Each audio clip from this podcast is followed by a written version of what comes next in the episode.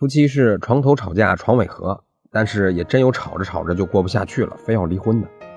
那么离婚的时候，如何能够免去每个月要抚养费的辛苦和麻烦，让对方顺利和放心的一次性拿出来所有的抚养费呢？那么今天就带您看一个司法部发布的公证指导案例。重庆市江北区的甲乙是夫妻，双方因为感情不和离婚，在离婚协议中，他们对未成年儿子丙的抚养问题进行了约定，由甲抚养丙。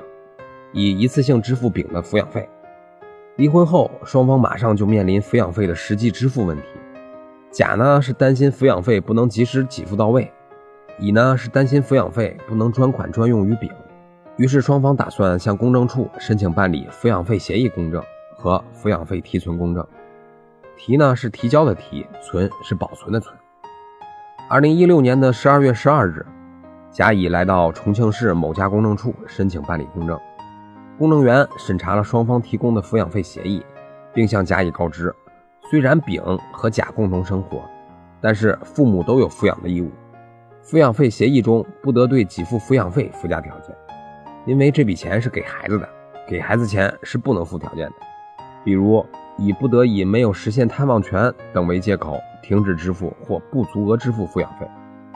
而且呢，抚养费可以提存到公证处。约定由公证处向指定的银行账户进行交付，甲乙双方呢表示同意，决定由乙一次性将丙十八岁之前的抚养费提存到公证处，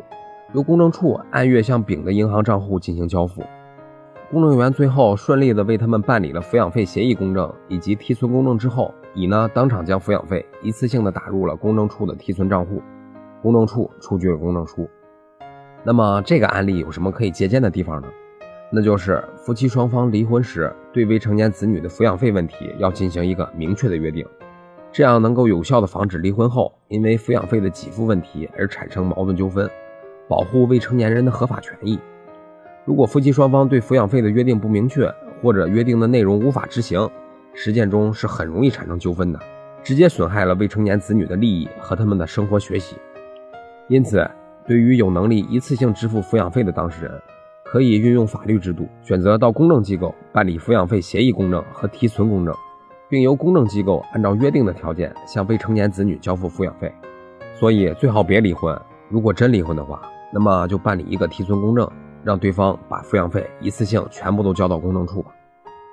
那么以上就是今天的音频，供您参考。